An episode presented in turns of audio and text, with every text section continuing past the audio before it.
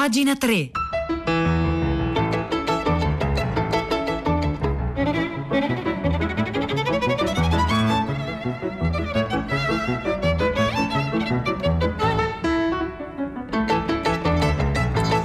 Buongiorno, un saluto da Nicola La Gioia, benvenuti a pagina 3, la cultura nei quotidiani, nelle riviste, nel web, 9 minuto 55 secondi di martedì 29 settembre. Noi oggi cominciamo con un'intervista a Valeria Parrella, Simonetta Ciandivasci che sta inanellando una serie di interviste, davvero una più bella dell'altra per il foglio, le trovate appunto sul foglio.it, intervista eh, la scrittrice Valeria Parrella, la va a intervistare a, a Napoli dove, dove Valeria Parrella vive e comincia comincia appunto parlando del libro, dell'ultimo libro appena uscito di Valeria Parrella che eh, non è Al Marina che è il libro che, con cui è andata allo, mm, al premio Strega e che è uscito l'anno scorso ma ne è uscito un altro appunto adesso nelle ultime settimane quel tipo di donna appena pubblicato per Harper Collins. Ecco nel suo ultimo libro così inizia l'intervista di Simonetta Ciandivascia a Valeria Parrella la nota in esergo è una frase che le ha detto una volta Luisa Muraro filosofa femminista, tra l'altro fra le fondatrici della Libreria delle Donne di Milano. E cioè la frase è questa: stringiti alla comunità delle donne perché quando sarai vecchia saranno loro che ti salveranno e non i maschi. Eh, mi dice qualcosa di più su questa conversazione privata fra lei e Muraro. E Valeria Parrella racconta del suo incontro che non è stato, almeno all'inizio, incruento con Muraro. Era ospite a tempo di libri per parlare eh, di Enciclopedia eh, della Donna che avevo pubblicato da poco. Chiara Valerio che curava eh, Tempo di Libri, aveva invitato anche Muraro, che aveva accettato di venire nonostante non fosse d'accordo con niente di quello che avevo scritto. Quel libro lo trovava troppo maschile. Eh, la mia protagonista, Amanda, scopava dal mattino alla sera e pensava che gli uomini le sarebbero piaciuti fino alla fine. Mica male come vecchiaia, eh, dice Simonetta Sciandivasci, infatti. E allora cosa è successo? E allora con Muraro, dice Valeria Parrella, avevamo discusso parecchio e poi sciolto le ostilità e superato tutte le diffidenze. Lei mi aveva detto, pensavo che ti fossi corrotta e invece mi sbagliavo, ma ricordati che a salvarti da vecchia non saranno i maschi ma le donne. Ma a salvarla da cosa? chiede Simonetta Sciandivasci e Valeria Parrella dalla solitudine, perché l'unica vera paura che abbiamo o che dovremmo avere tutti in fondo è di rimanere soli. In compagnia si può affrontare qualunque cosa, mentre da soli no. Da soli gli ostacoli raddoppiano, i fantasmi prendono forma. Eh, prenda Basaglia. Basaglia intuì che per i malati psichiatrici a contare non era tanto l'ospedalizzazione quanto l'inserimento nella società, aprire tutto a tutti, tutti a tutti. Non funzionò, ma non funzionò non perché la sua intuizione fosse sbagliata, ma perché mancò una comunità accogliente. Lo so per esperienza, tutto quello che puoi fare con gli altri è migliore di quello che puoi fare da solo. Tutto, dice Valeria Parrella, tranne scrivere. Eh, hanno scritto che questo suo nuovo libro è femminista. Sì, io sono femminista. Che significa essere femminista? chiede Simonetta Sciandivasci a Valeria Parrella. Significa una cosa che non possiamo non essere oggi in un paese dove in più di 70 anni di storia repubblicana non abbiamo mai avuto nessun presidente del Consiglio donna, nessun presidente della Repubblica donna e soltanto tre presidenti della Camera e del Senato donne. Eh, siamo un paese maschilista Parella risponde, l'Italia è un paese patriarcale è una sfumatura di questo patriarcato e il maschilismo. Per esempio prendiamo l'editoria. Nell'editoria gli uffici stampa sono tutti femmine perché tutte e tutti riconosciamo la capacità di relazione come un tratto forte e tipico delle donne, però poi non riusciamo a emanciparci dall'idea che vada fatta diventare questa una parte strategica del paese. Per esempio una volta una mia editor, continua Valeria Parrella, diventò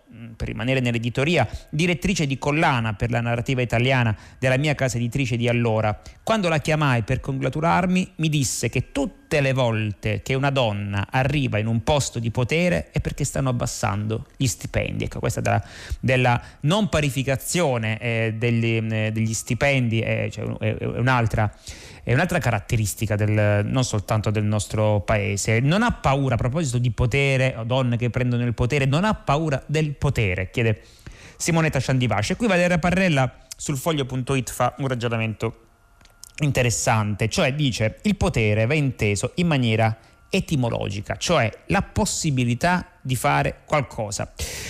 Non, eh, quindi non per forza comandare, no? che avrebbe un'accezione negativa, ma poter incidere sulla realtà. Ecco, questo è il potere. Quindi non mi aspetto che tutti siano martiri o eroi, ma chi decide di fare di più, di tentare di far fare uno scatto alla realtà che lo circonda e di farlo in virtù di qualcosa che lo travalica, beh, deve poterci provare. Se ci riesce, ha il potere. Chi non ci riesce è un martire.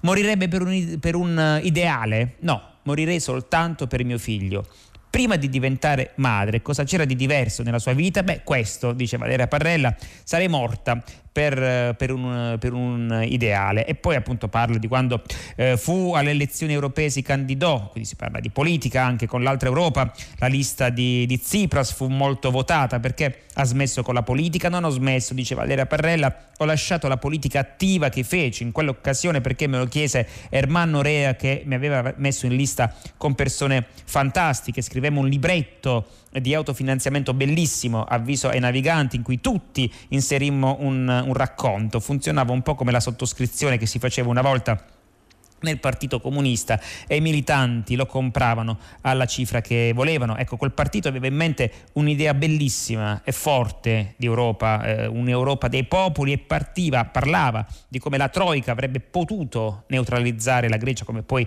effettivamente è successo. Per me era un dovere provare a evitarlo, dice Valeria Parrelle. Partecipare a quell'esperienza fu, fu inebriante. E ancora ha rinunciato a qualcosa per scrivere, quindi si torna alla letteratura. Sì, dice Valeria Andrea Parrella, ho rinunciato a correre. Ero una centometrista e dovetti abbandonare per dedicarmi alla scrittura e allo studio ed è l'unico rimpianto che ho, perché lo sport a me, a me piace, lo pratico, faccio nuoto una volta alla settimana, palestra un'altra volta alla settimana, eh, sto anche attenta alla cellulite. Sa che ai maschi non frega niente della cellulite, dice Simonetta Sciandivaci. Certo che lo so, risponde Valeria Parrella, ma non lo faccio mica per loro, lo faccio per me. Lei si piace? Moltissimo, altrimenti non mi guarderei così tanto allo specchio. Non si è mai sentita in imbarazzo? Mai. In soggezione?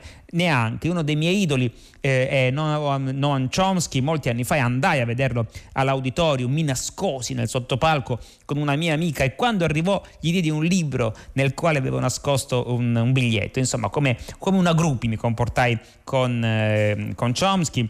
Poi ancora Com'è vivere a Napoli? Valera Parrella risponde: Non si resta mai soli. Napoli è un'altra persona con la quale avere a che fare. Tu hai un marito, un figlio e poi hai Napoli. Mi piacciono i suoi vestiti, dice Simonetta Sciandivace, che appunto sta intervistando Valera Parrella di persona, non per telefono. Eh, scrivo da anni, si risponde Valera Parrella, per un giornale di moda. Sarà servito a qualcosa. Ho avuto un papà borghese che però spendeva soltanto per i viaggi e per i libri. Non che mi pesasse, ma appena ho potuto usare i miei soldi, non ho lesinato sulla vanità. È ottimista? Certo che sì. Perché è progressista? No, perché sono viva. Risponde Valeria Perrella. Ecco, abbiamo eh, dato qualche sprazzo di questa bella e lunga intervista di eh, Simonetta Sciandivasci a Valeria Perrella che potete trovare sul foglio.it e poi la linkeremo anche sul sito di pagina 3.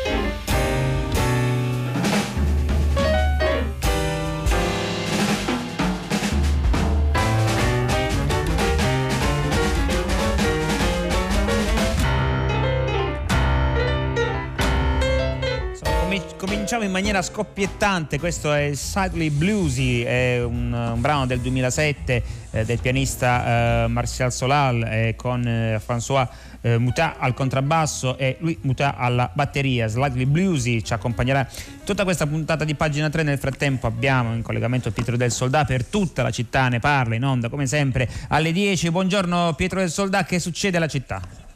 Ciao Nicola, buongiorno. Oggi parliamo, dopo tanto tempo, eh, di Julian Assange. Ve lo ricordate, il giornalista, programmatore australiano tra i fondatori di Wikileaks, eh, quel sito, quell'organizzazione anzi, che aveva un sito che dieci anni fa rese pubblici a tutto il mondo una infinità di documenti del governo americano, del Pentagono, resi disponibili da un militare, Chelsea Manning, eh, rendendo così noto a tutti noi come si comportava in Iraq e in Afghanistan l'esercito degli Stati Uniti Uniti quello fu solo l'inizio di una marea di notizie e di informazioni che hanno anche in qualche modo incrinato l'immagine degli Stati Uniti nel mondo. Quello, eh, dicevo, è l'inizio di un percorso che dura dieci anni e che vede oggi Assange a processo a Londra, è accusato dal governo degli Stati Uniti di spionaggio, se lo estradassero, lo condannassero in America si prenderebbe qualcosa come 175 anni di galera Eppure eh, ha fatto notare Alex da Bagnocavallo, un nostro ascoltatore prima pagina stamani, nessuno ne parla.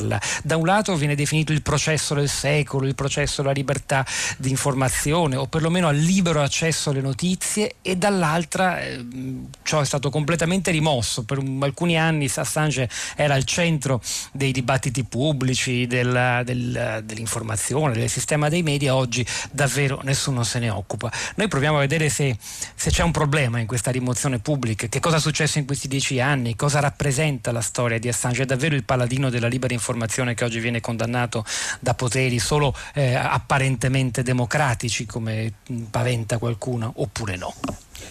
Guarda Pietro, ti cioè, suggerisco ecco, ai nostri ascoltatori per entrare proprio a, addirittura insomma, in maniera quasi privata nella vita di Assange durante eh, tutto questo periodo. C'è un libro bellissimo di Andrew O'Hagan pubblicato da Adelphi che si chiama La vita segreta, dove ci sono sì. dei reportage tra cui quello in cui lui viene ammesso appunto nel, in uno dei covi di Assange e insomma, ne racconta luci e ombre. Quindi ecco questo se posso dare un, un ulteriore eh, dire, elemento nella costruzione del, del mistero. Bibliografia della puntata. Esattamente, grazie Pietro del Soldato. Grazie, a Nicola. più tardi 335 5634 296 per mandare già i vostri, i vostri messaggi. Io nel frattempo ecco, vi, riesco a segnalare dal fatto quotidiano come vanno le cose nel mercato dell'editoria, anche un, po' in quello della, della musica. C'è un, un, pezzo, un lungo pezzo di Vince Gallico sull'editoria. Devo dire il libro ecco, sta dimostrando uh, una resistenza notevole dopo il, il, lockdown, cioè dopo il crollo uh, del, del, 20% appunto ad aprile, uh, nonostante la riapertura delle, delle, librerie la situazione era tragica, adesso invece eh, con, con, la fine della primavera, con l'arrivo dell'estate e anche durante quest'autunno il, um, le perdite sono più che dimezzate, quindi evidentemente c'è voglia di, eh, di leggere libri e soprattutto il libro ha una, una resistenza di cui spesso ecco, ci, ci, dimentichiamo, soprattutto le librerie indipendenti stanno lavorando molto bene in questo periodo, mentre invece per quello che riguarda la musica, sempre sul fatto quotidiano, c'è un'intervista a, a Manuel Agnelli che parla appunto della situazione della musica, soprattutto dal punto di vista creativo, ma non soltanto da quello diciamo così eh, del, del mercato. Lui appunto dice partendo dai, dai, talent. Ecco, questa è una cosa che vedo nei musicisti che vengono ai talent. Molti, anzi tutti, sono bravissimi tecnicamente, ma quasi nessuno è affascinante, né soprattutto ha sviluppato quel mondo interiore che si comunica semplicemente attraverso le vibrazioni. Ecco, eh, questa è la cosa che a me manca eh, nella musica che ascolto spesso oggi più di ogni altra cosa, quindi non la tecnica, ma quello che appunto eh, si potrebbe dire eh, con, con, un parolone l'anima, ecco il feeling, la vibrazione, ecco, per dire invece con gli anni 60. Quindi questi due pezzi sulla, eh, sulla situazione dell'editoria e un po' anche un, un viaggio nella musica contemporanea li trovate entrambi oggi sul Fatto Quotidiano.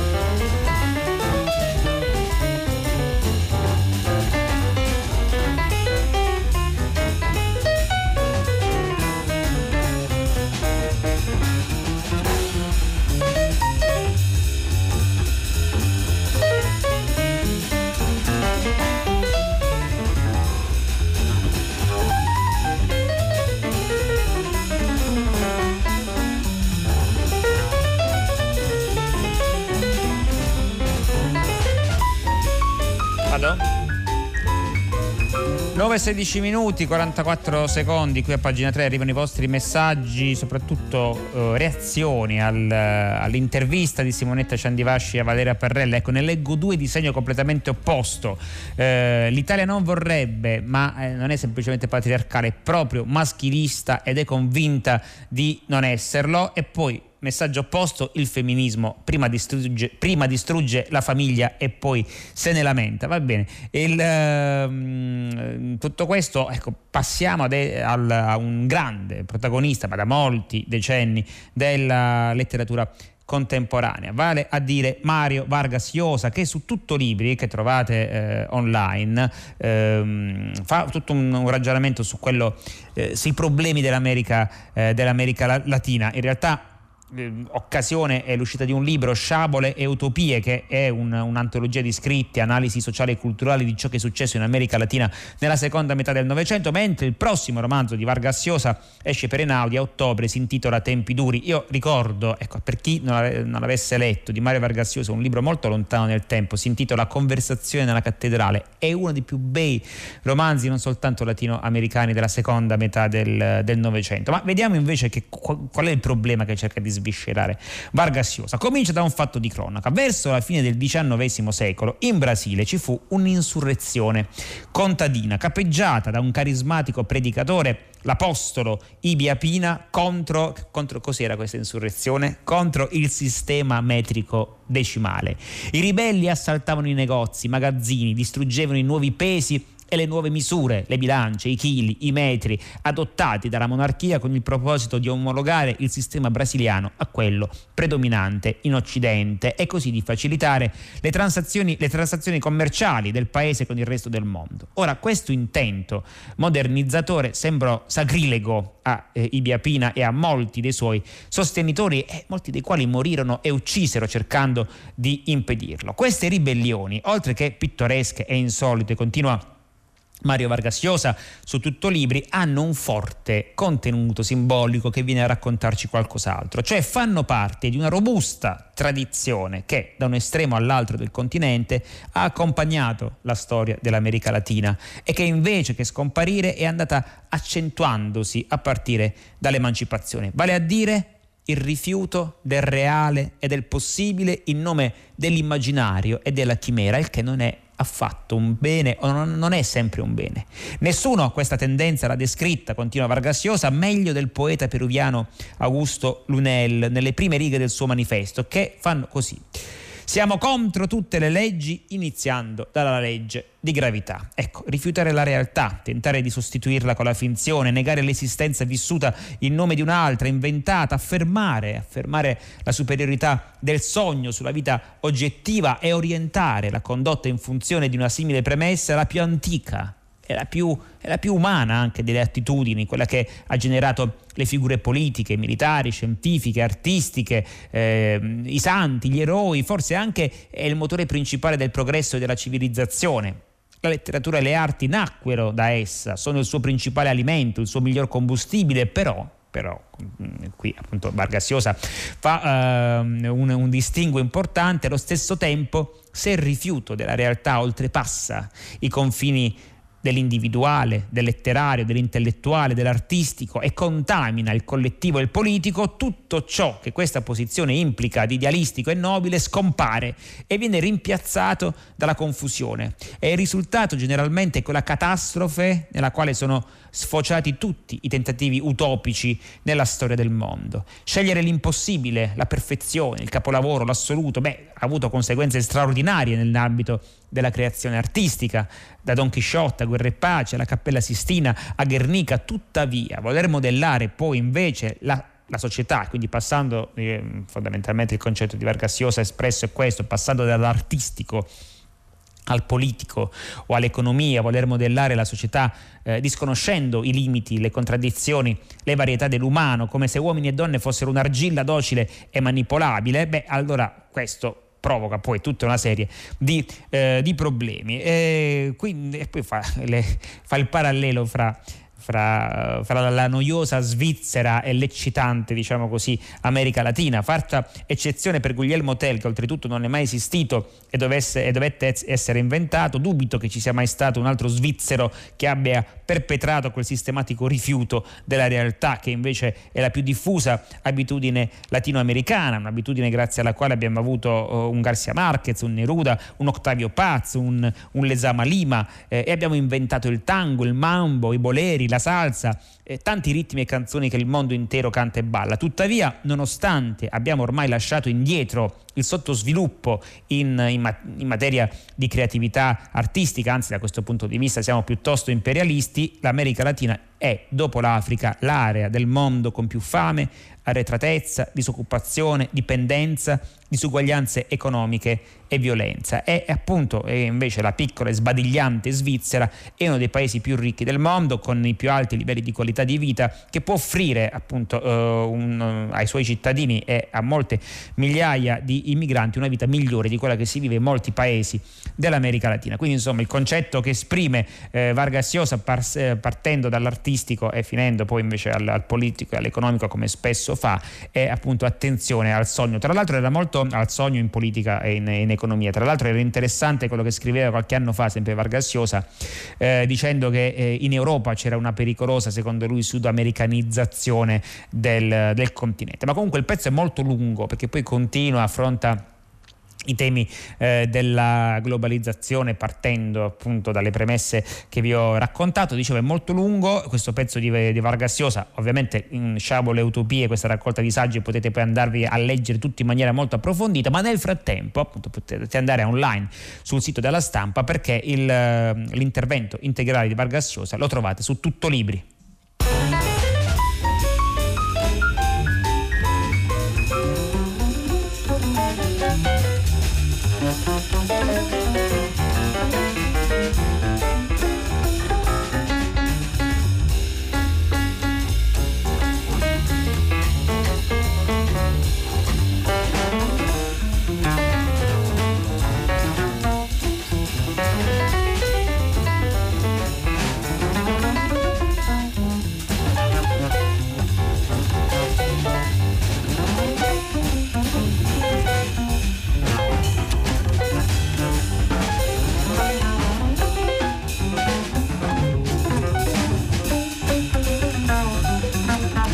9.24 qui, qui, a pagina 3 eh, vi segnalo un pezzo molto bello di Alessandro Piperno sulla lettura eh, su Charles Baudelaire. Eh, Piperno è insomma, un grande eh, esperto di letteratura francese parla del suo, del suo poeta preferito. L'idea di bellezza propugnata da Baudelaire muove da un odio inflessibile e disperato per la, per la natura.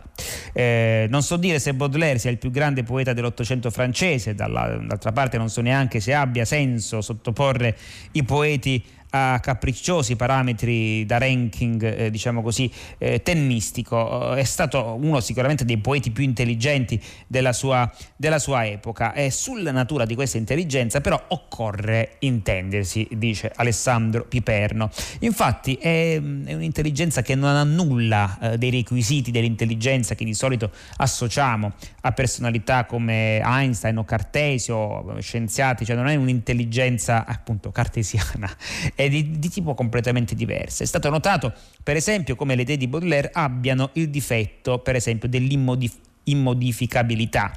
Ciò che Baudelaire pensa a 15 anni si ostina a pensarlo un trentennio più tardi, alle soglie della tomba, quando ormai il lento logorio cerebrale inflitto, inflitto dalla dalla sifilide eh, gli sta per togliere la possibilità di esprimere queste idee compiutamente. Poi va considerato anche il gusto baudelairiano per i ragionamenti paradossali, figlio di quel suo temperamento sempre sul furio e sempre, sempre risentito. E poi, poi, Baudelaire è anche attratto da ogni forma di oscurantismo, eh, demonismo, sadismo, autoritarismo, addirittura superstizione, pena di morte, misoginia, antisemitismo, insomma odia i borghesi, i democratici, gli illuministi e li odia per le ragioni per cui siamo eh, soliti apprezzarli, cioè la fiducia con cui si sono affidati alla luce del buonsenso. Baudelaire il buonsenso neanche sa che cosa, che cosa sia. Eh, come può si chiede Alessandro Piperno sulla lettura, ovviamente è una domanda retorica, lui appunto la fa da amante eh, di, di Baudelaire, come può un'intelligenza esprimersi a livelli così sublimi e profetici se l'individuo che se ne avvale professa idee granitiche, aborrisce ogni istanza razionalista, non si avvale del salvifico distacco granitico dell'ironia, è artisticamente stitico ed è tra l'altro completamente sprovvisto di senso pratico. La risposta non è poi così difficile, scrive Piperno, la lucidità bodleriana è di una marca molto speciale, in un certo senso è, la potremmo definire un'intelligenza al negativo, ma possiamo anche chiamarla intelligenza estetica. Sono pochi gli intelletti che hanno saputo spiegarci con tanta semplicità e mostrarci con altrettanta compostezza cos'è la poesia, cos'è l'arte, cos'è la critica, cos'è il classico, cos'è il moderno, cos'è la moda, cos'è un dandy? E che cos'è una metropoli, soprattutto Baudelaire, poeta eh, della, della, della, metropoli e amante anche dell'artificio, ancora una volta contro natura, probabilmente gli sarebbe piaciuta, avrebbe amato molto se fosse vissuto in questi giorni eh, la chirurgia plastica, ma non appunto per, eh, tanto per aggiustare o per togliere qualche ruga, scrive Piperno, quanto proprio per modificare, stravolgere i, i connotati. Ecco, avrebbe amato anche David Bowie, per esempio, eh, ogni tipo di trasformazione, diciamo così, eh, artificiale. Il pezzo di, eh, è molto lungo, è molto bello, è molto approfondito, fa venire voglia eh, di rileggere Baudelaire, non soltanto tra l'altro eh, le poesie, ma anche eh, le brevi po- prose, per esempio i piccoli poemetti in prosa che sono bellissimi. Il pezzo, appunto, ancora una volta, firma di, lo ricordiamo, di Alessandro Piperno e lo trovate questa settimana settimana sulla lettura.